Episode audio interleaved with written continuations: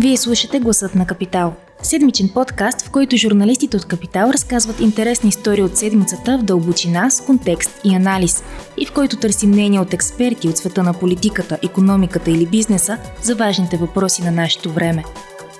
Това е Гласът на Капитал и а, аз съм Николай Стоянов. Тази седмица ще си говорим за малко древна история или поне по-далечна. Темата ни е банките на българския преход. С мен е Иван Ненков, който е в една двойна роля. От една страна като журналист, който в ранните години а, е отразявал банките, а, и от другата като финансист, който в по-късните години познава доста от действащите лица в, а, в сектора, работил е с някой от тях, така че мисля, че той ще може да допринесе доста с такъв един поглед от кухнята от миналото. Здравей, Иване! Здравейте! Ники, все пак не сме толкова древни, просто работим от млади. За контекст за нашите слушатели, аз съм бил журналист във вестник 24 часа от 92 година и съм се занимавал точно с финанси, банки, доколкото тогава ги имаше, и след това в вестник Капитал и агенция Reuters. Точно така и тези най-ранни години са особено интересни, доколкото тогава така, българският банков сектор тръгва практически от нулата, от а, една изцяло държавна монополна среда и много бързо и хаотично се трансформира. Затова ми се ще така първо по-общо може би да, да подхвана и да те попитам за а, твоите спомени, как изглеждаше банковия пейзаж в началото, когато се захвана да го отразява? Чисто журналистически моите спомени, без да държа на конкретни дати от това време, в началото имаше само Българска народна банка. Интересното беше, че тя имаше клонове в основните окръжни градове, които се казваха Банка Варна, Банка Ловеч и, и така нататък. И тези банки по това време, това време е доста интересно, защото когато аз тръгнах да работя, малко преди това, но тогава не съм го усещал, защото бях студент все пак – валутния курс, който беше официални 1 лев за 1 долар, изведнъж стана 17-19 лева, след това 20-30, 40, което беше първата девалвация, след като България фалира по външния си дълг. В същия този момент, изведнъж тези, да ги наречеме, клонове на Българска народна банка бяха преобразувани в отделни юридически лица, търговски банки. До тогава всичко беше държавно. Имаше ченж бюра, имаше финансови къщи, които работеха по принцип бизнес модела им беше какви връзки имат с Българска народна банка, а не толкова какви клиенти имат за да бъдат успешни. И не знам точно по кой закон или по кой указ почнаха да се раждат по това време първите частни банки, които все пак обаче бяха много малки играчи, те първо се създаваха с неясно какъв капитал, защото тогава никой не е търсил свързани лица или происход на средства. Е било важно да имаш връзки в Българска народна банка, която издаваше лицензите, особено в отдел банков надзор, където ако си добре поставен, може да вземеш много бързо лиценз, без значение какъв бизнесмен, политик или някакъв друг по професия човек си. Повечето първи частни банки даже не бяха с голяма акционерна структура, бяха банки на един човек, без значение дали се водят още няколко души като акционери. А по това време а, имаше ли въобще някаква форма на регулация в българското банкиране. Тръгваме от ситуация на абсолютно държавна банка, а, държавен монопол. Тези банки се появяват като че ли в някакъв законодателен вакуум, първите. Според мен имаше регулации. Най-малкото имаше изискване за минимален капитал, за форма на юридическо лице да бъде АД, а не ОД или нещо подобно някакъв минимален опит за изпълнителните директори, но по същество всичко зависеше от благосклонността на хората в Българска народна банка или БНБ, които даваха лицензи по някакъв абсолютно неясен принцип, тогава говоря, на различни малки частни банки. най-вероятно е било или по политически връзки, или по чисто човешки връзки с хората, които работят в, в банков надзор в Народна банка. Защото нали, първата частна банка, която се появи ПЧБ 90-та година, мисля, по някакъв начин беше създадена от хора. Нали, нейното лице винаги е бил Вентислав Йосифов, но там акционери бяха Съюза за стопанска инициатива на Валентин Молов и тем подобни други, да ги наречем първоначални бизнесмени, част от които бяха още бизнесмени по указ, така наречен указ 56.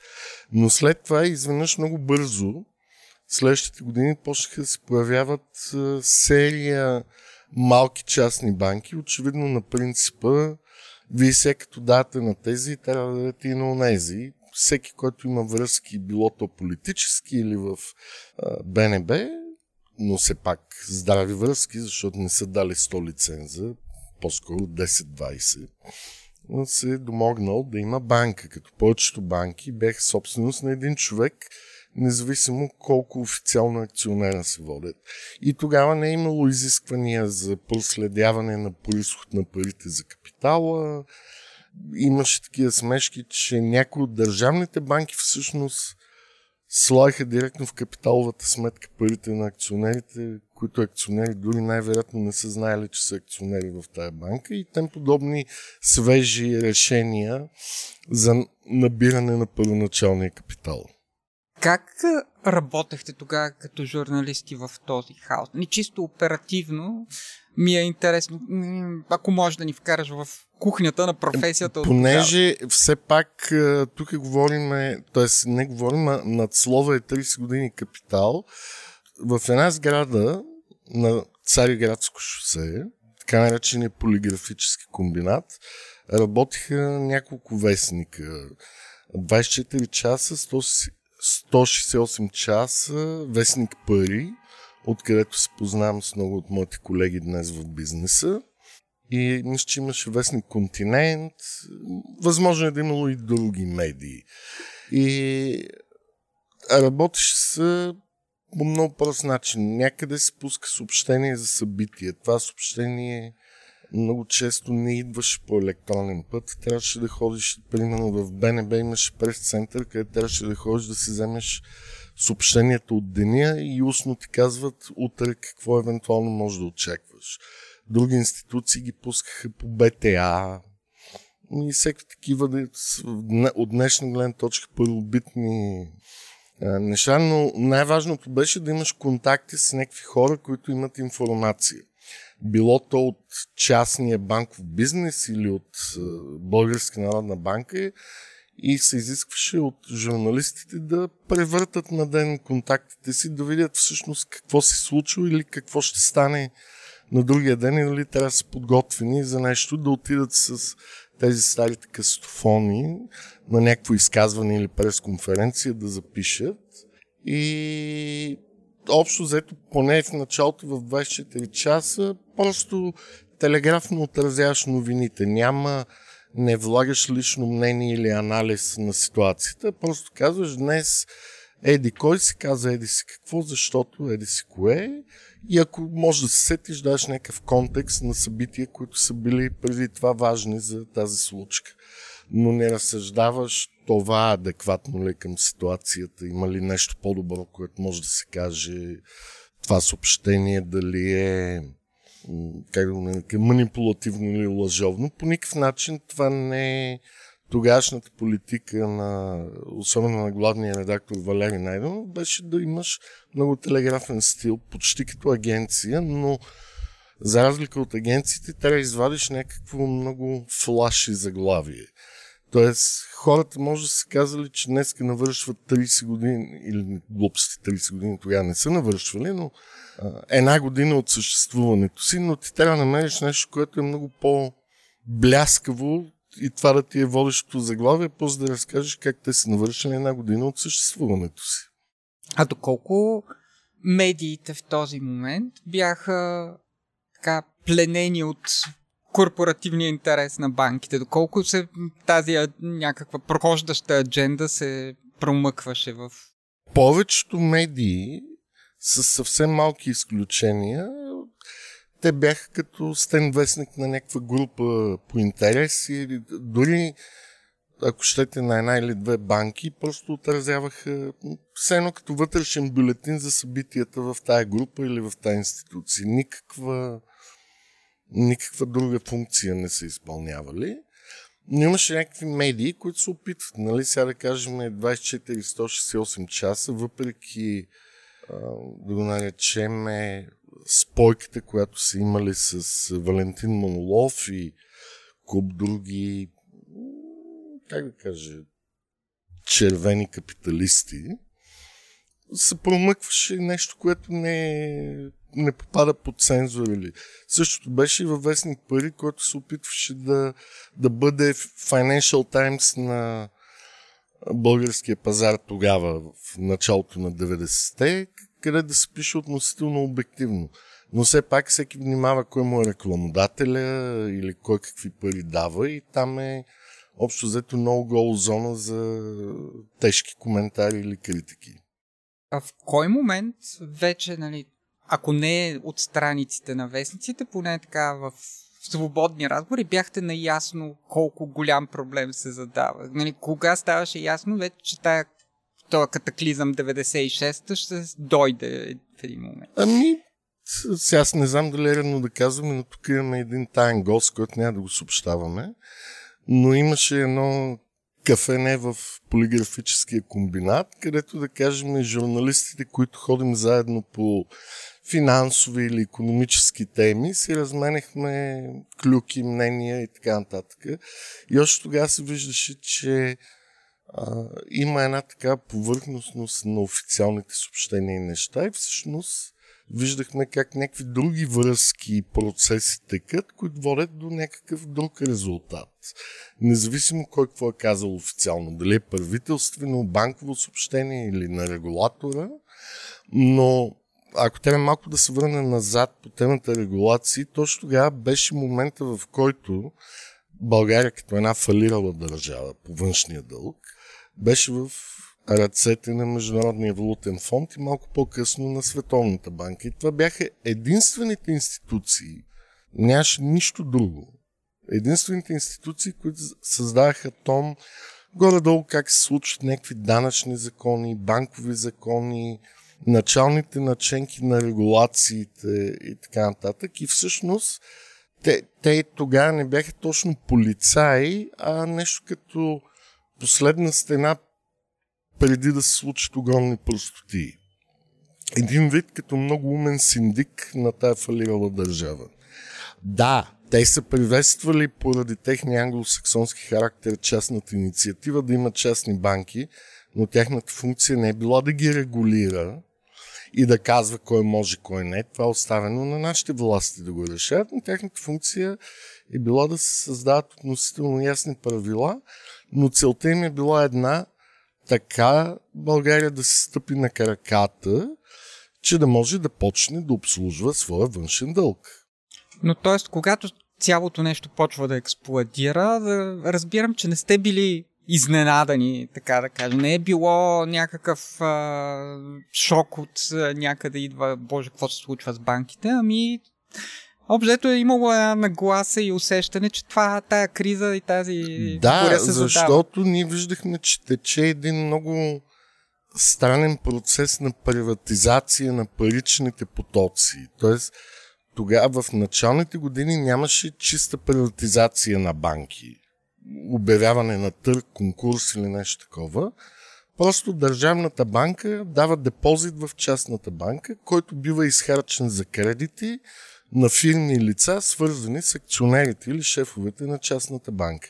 Като този процес е бил в сляпата зона, нарочно или случайно, на банков надзор.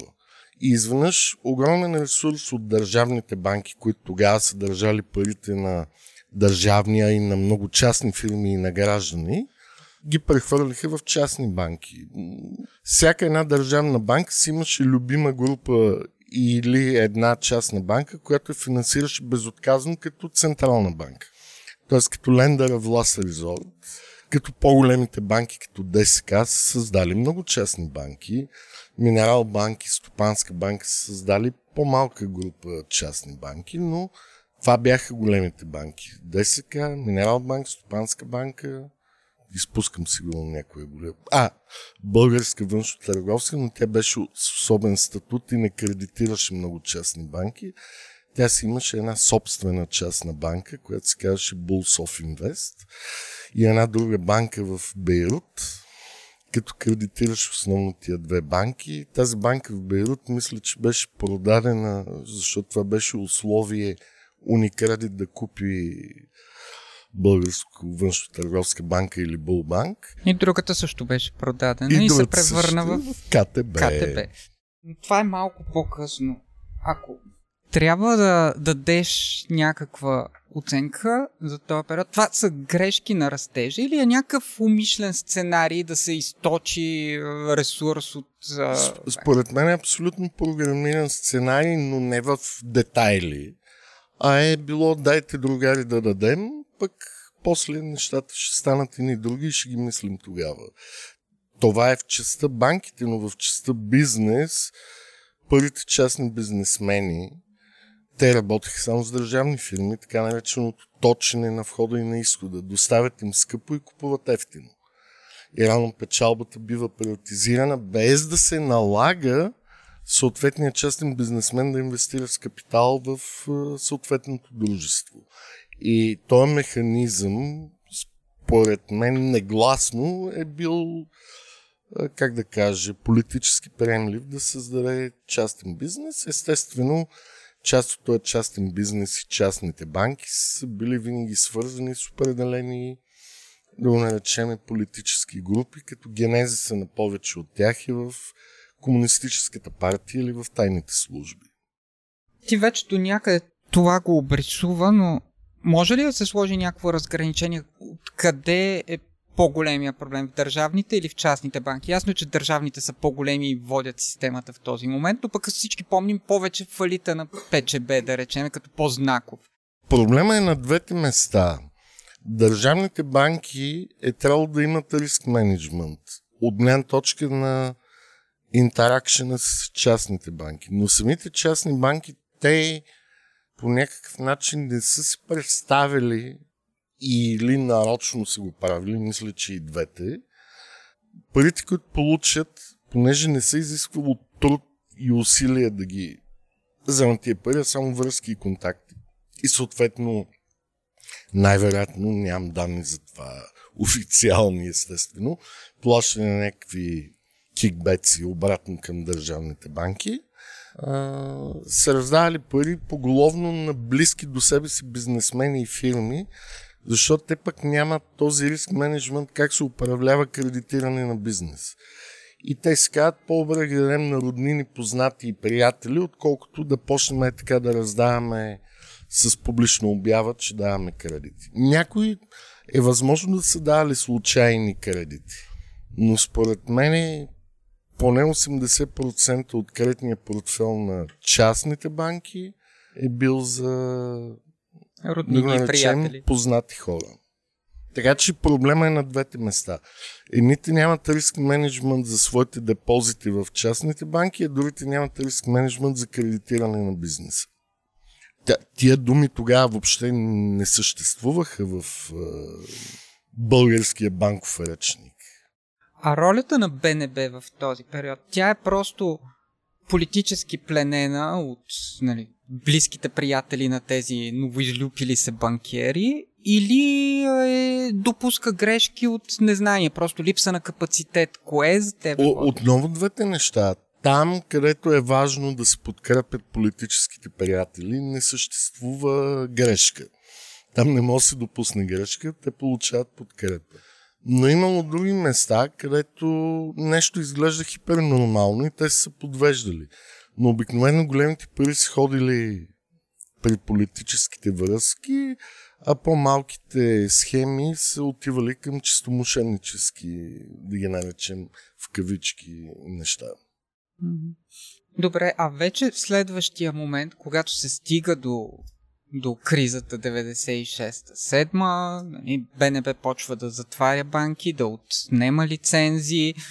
Има ли друг полезен ход за нея? Тоест, вече като сме стигнали до този момент, твоят анализ на справянето с кризата след това? Все пак да кажем първо причината. Економиката на България тогава претърпяваше някаква трансформация от чисто планова държавни предприятия към нещо ново. То няма как да стане без да има тежка криза. От една страна. От друга страна имаше огромно обесценяване на валутния курс на българския лев към немската марка и щатския долар, които бяха тези две валути са нашите основни търговски валути извън България. И това по същество влушава както балансите на фирмите, които дължат пари на банките, така и самия баланс на банката. Защото тя, ако е дала тогава 1 милион лева на заем, изведнъж този заем, стоеността му в долари става 1000 долара. И по същество ако банката е вземала заеми в твърда валута, което се случвало особено за Минерал банк, Стопанска банка и Българско външна търговска банка, те имаха много заеми, било то от комунизма, било то малко след 89-та година, от държави като Япония, включително частни инвеститори, от банки в Лондон, банки в Германия и така нататък. И всъщност първо фалира държавата. Много от държавните банки не обявиха фалит тогава и се опитваха да издаянят, да изчакат, да има сделка по дълга за държавата, за да можете да се преоформят собствения външен дълг в твърда валута. Но повечето от тях не издържаха поради неразумна политика да дават пари на частните банки.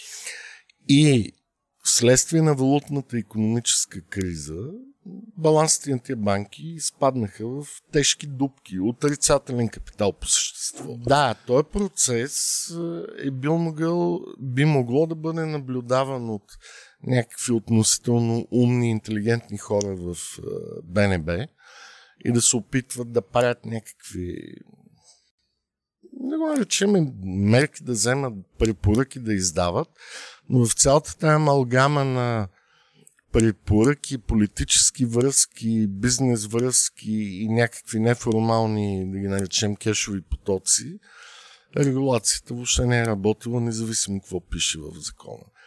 И основната причина е валутната економическа криза, всъщност води до това да имаме огромен брой банки, които са в несъстоятелност фактическа и най-често БНБ ги обявява в фалит доста по-късно от момента, в който те са изпаднали в тази несъстоятелност.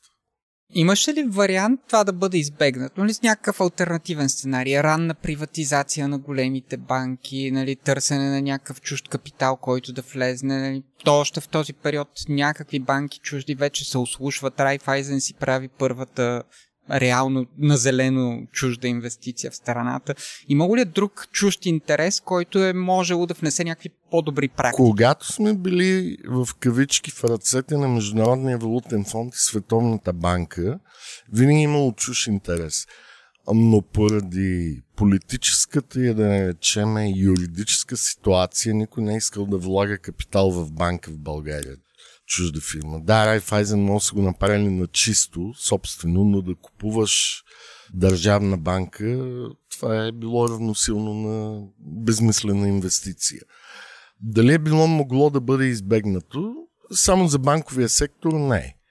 Тоест, ако цялата държава имаше шокова реформа и приватизация, като в Чехия или Полша, евентуално би могло, но тук всичко се случва много така по-бавно, на част по лъжичка, някакси по, по-ориенталски се движат нещата. И затова, според мен лично, предвид хората, които гласуват в парламента, хората, които са в регулаторите, ако щете и самите избиратели, е иллюзорна мечта да сме си мислили, че може да се случи сега и веднага тогава. А по време на разчистването на ефектите от тази криза, БНВ продължава ли пак да действа селективно? Тоест, говорил съм си неофициално, да речем, с хора, които са били по това време в регулатора и са работили. Това и нали, те горе-долу тяхната история. Ако трябваше да действаме по правилата, тогава трябваше да затворим абсолютно всички банки, може би без Булбанк. Нали, но някои банки са оставени, което може и да е разумното решение, за да се може все пак сектора да се възстанови. Но на каква база се взимат решенията, кой да живее и кой да не живее? Аз това не мога да кажа, но това, което се случи с валутната и финансова след нея, беше някакси политиците, техните брокери, официалните институции разбраха, че нещото ударило вентилатора и така някакси няма как да стават нещата повече. И почнаха малко по-внимателно да прокарват определени, да ги наречем, лобистки интереси. И всъщност, първото, може би, то, то не е толкова хубаво, но консенсусно нещо, което се случи в тази държава. Затварянето на банките, обединението им в банков холдинг и тяхната приватизация и въвеждането на валутния борт. Тези мерки свалиха валутния курс от над, за долар говориш, това беше най-търгуваната валутна двойка в България, от 3000-3600 го направиха 1500-1600, съответно беше равно 1000 лева за една марка. Самото обявяване на мерките и че има някакво правителство, тогава беше едно такова амалгамно, служебно или не знам точно как се наричаше това правителство. Много на Софиянски, мисля. И много хора като Софиянски и Красмир Ангарски така обичат да се кичат с това, че те са спасили държавата от втори фалит и са въвели валутния борт, но истината е друга. Просто тогава имало кой да набутне към тази част. И това са били официалните институции, но не Европейски съюз, нали? Следващият период след банковата криза е на някакво относително нормализиране и спокойствие, което ти почна да описваш. Това се дължи на, на някаква качествена промяна в а, парадигмата или просто на някакво опарване на, на това, че... Според мен е качествена промяна вследствие на опарването. Тоест всички видяха, включително и най-големите лобисти и връзкари, че губят пари от тази ситуация. Това е not nice. И за това се възложиха надежди, да кажем, на ново политическо ръководство в лицето на правителството на Иван Костов, нови институции, общо взето преосноваване и то доста сериозно и реформа на важните за финансовия сектор институции. За другите, нали, наблюдал съм, но не мога да дам конкретно мнение. В този момент, след този период, започна и тази мръсна дума за българското общество приватизация. На банките, на предприятията и така нататък. Нали, повечето хора всеки човек има носталгия, удобство от миналото, навици и това нещо преобразява всички тези, да ги наречеме, неща от миналото.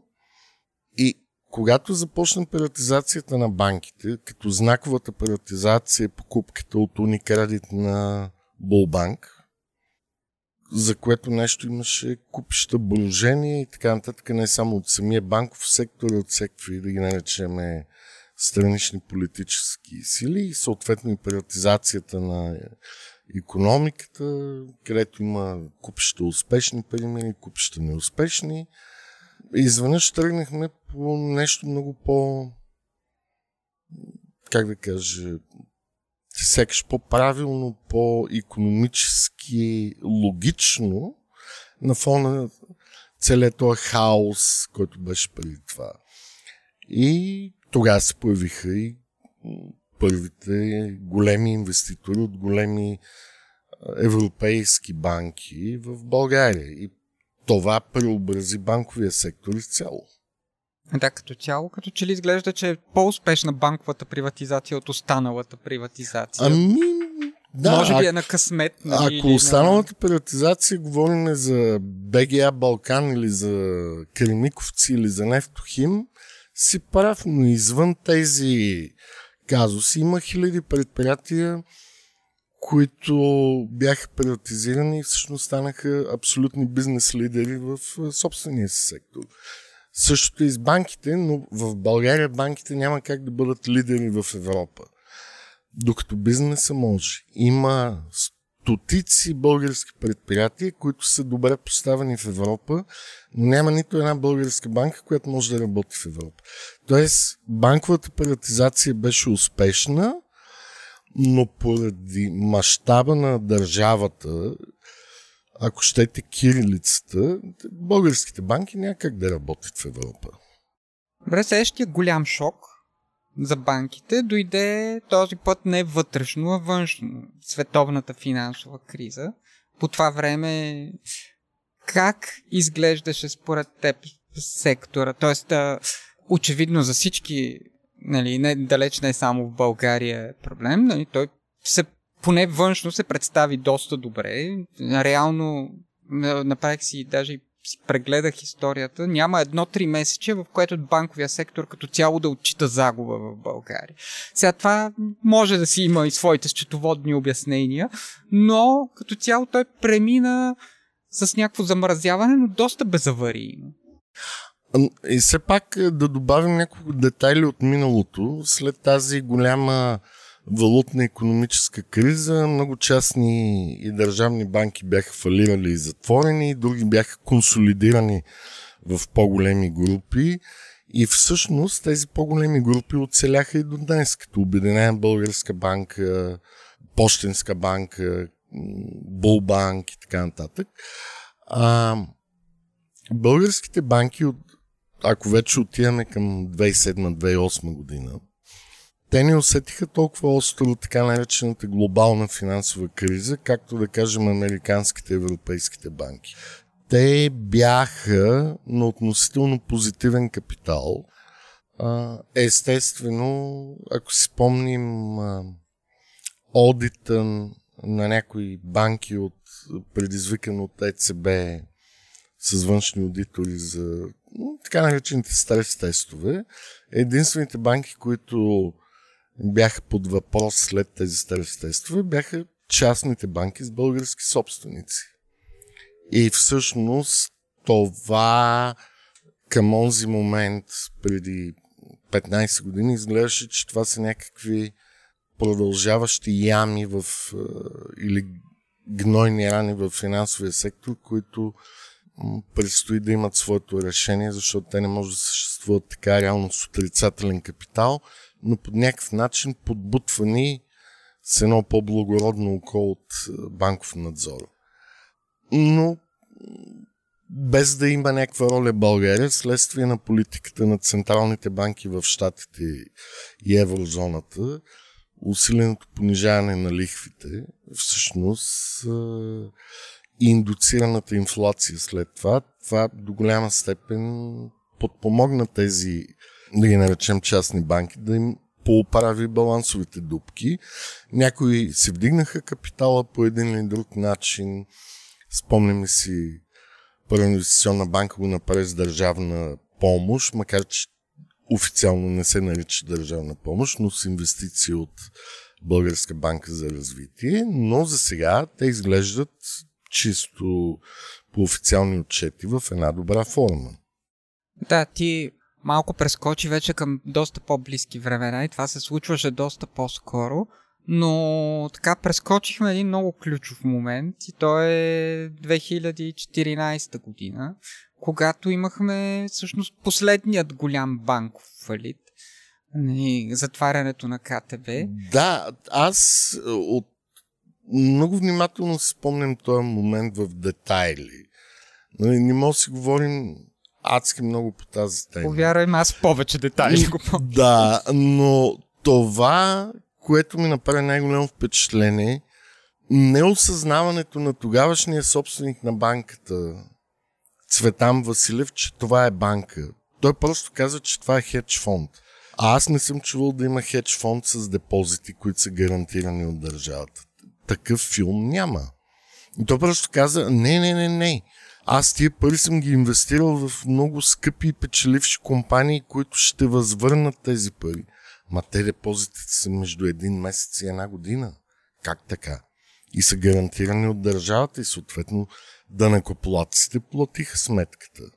Да, мене точно това ми беше до някъде и въпроса, първият по темата е това всъщност за тебе качествено ново събитие ли? Или е, реално е реплика на случващото се 95-96? Абсолютна реплика на банкова ситуация, която е била изолирана от останалия банков свят по определени, да ги наречем, лобистки и политически причини. И тя просто е карала по стария път доста дълго време в годините.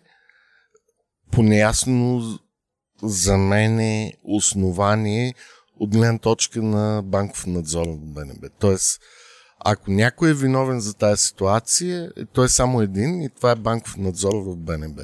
Без значение банката какви политически връзки имала и такива неща. Те е подавала толкова сигнали за намеса на банков надзор, преди да се намесят било то политици, прокурори или там, както ги наричаме, тези, които финално дръпнаха шалтера на тая банка, че по същество за мен това е най-големия фейлиер а, на българския надзор след 2000-та година.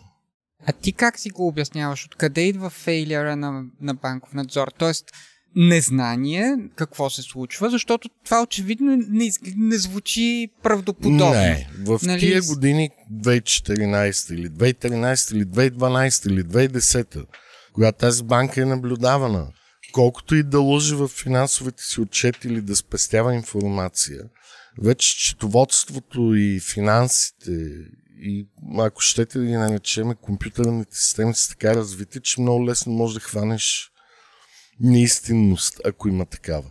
По-скоро абсолютно затваряне на очите. А какво го предизвиква? Тоест, банков надзор си казва не ми се занимава с това или е пленен регулатор, буквално, дали корпоративно, дали политически. Тоест това ми е пак аналогията с миналото.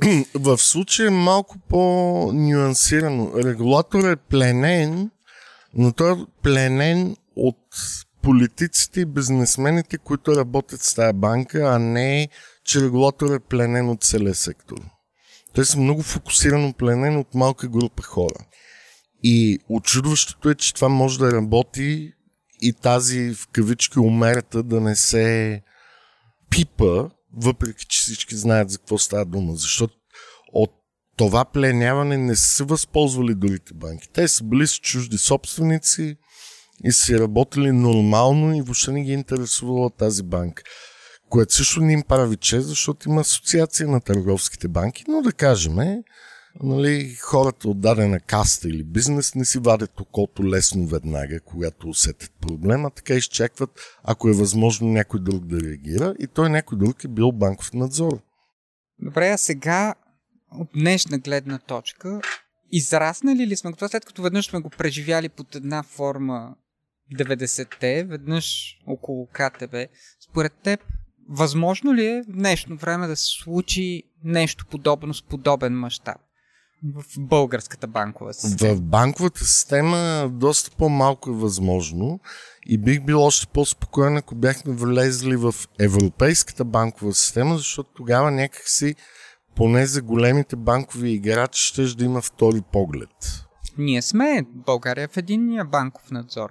Частично за една група банки, но някакси ми се ще това да е доста по-хендзон едно, но извън банковия сектор е възможно и най-вероятно това ще го видим за страхователния сектор и в някои други места, където все още сме далеч от прозрачността и регулациите, които българските банки имат в момента, най-вероятно и в пенсионните фондове. Окей, okay, ако трябва да направиш накрая една равносметка на цялата еволюция на, на банкирането в България, 93-та образно казано до 2023. Къде сме тръгнали, къде сме стигнали?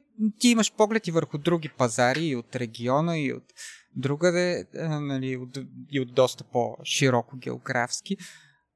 окей, в момента имаме един относително приличащ на европейски банков сектор, доминиран от чужди капитали и така. И къде се намираме и можеше ли, къде можеше Но, да е по-добре, къде можеше Не бих да сме... искал да обиждам финансистите и българския банков сектор, но ние тръгнахме от, а, как да кажа, от а, състояние на да го наречем финансови сарафи мушмуроци и стигнахме до провинциални европейски банки. Тоест много хубаво развитие за клиентите в България, но нищо, което е за отбелязване извън тази територия. Доколкото си част от европейски групи, да, имаш ли опция да, си, да създадеш нещо, което да е наистина outstanding по някакъв? Нямаш от България заради лошата регулация. Тоест, не лошата, тя вече може да е добра, не съм следил последните неща, но това недоверие, което създаде КТБ, Никоя българска банка, регулирана от БНБ, няма как да работи в Европейски съюз, независимо, че има право по закон. Добре, но в същото време, нали, това е малко да те провокирам, може би, а, и в други държави от бившия соцлагер имаше не по-малки банкови трусове, включително и скоро. И нали в страни като при Балтийските банки фалираха, затворени заради паране на пари, но също време те раждат и те раждат револют. Неща. Точно така. В момента в България има над 150 хиляди души потребители на Револют с банкова сметка в банка в Латвия. Да, защо не се ражда такова нещо тук? Ми, според мен няма как да се роди заради... А, а, тук регулаторите действат постфактум. Те не са превентивни. Тоест, добрата регулация е да действаш проактивно да предпазиш от случката, а не постфактум да кажеш, е, тук какво стана, сега ще спасим депозантите. Нали? Българските регулации или ако щете всякакви други институции действат постфактум. Като стане публичен скандал, те задействат казват, тук ще оправим нещата. Не, не, не, не. Вие трябва да ги виждате нещата и да не позволявате да се случват. Това е регулацията. А не, че след това, като се вдигне шум, ние ще вземем мерки през останалото време какво се прави? Пият си кафета и се ходят на обяда или как точно? Супер, много ти благодаря за този разговор. На мен беше ужасно интересно. Благодаря аз, но нека да не завършваме така мрачно. Според мен е, а, нали, България, макар да не се вижда по, по чисто потребителски, е доста голям пазар на хората, които създават услуги в финтех и всъщност подпомагат много наши сънародници в България и в чужбина да ползват нормално банкиране, без да бъдат част от официалната банкова система. И според мен това лека по лека създава среда, в която може би ще се роди българското решение, което ще е много интересно, защото хем ще има хитрите познания на българския финансов свят, и ще знае как е работи останалия свят чисто регулаторно, за да създаде нещо качествено. И след края на този разговор просто ако ви е интересно темите, които обсъждаме с Ники, ние много често с него го правим и в подкаста, който аз водя и се казва Парите говорят, така че може спокойно и там да ни слушате. Има доста интересни финансови, банкови и инвестиционни теми направени по начин, по който да добиете повече смелост и представа как да управлявате парите си. Ако този епизод ви е харесал и искате да слушате новите епизоди веднага, щом излязат, абонирайте се за гласът на Капитал в Apple Podcasts, Google Podcasts или Spotify. Обратна връзка можете ни изпращате на podcasts.capital.bg или в познатите ви профили на Капитал във Facebook и Twitter. Музиката, която чувате в този подкаст е написана от композитора Петра Дондаков специално за Капитал, а епизодът монтира Тихомир Колев.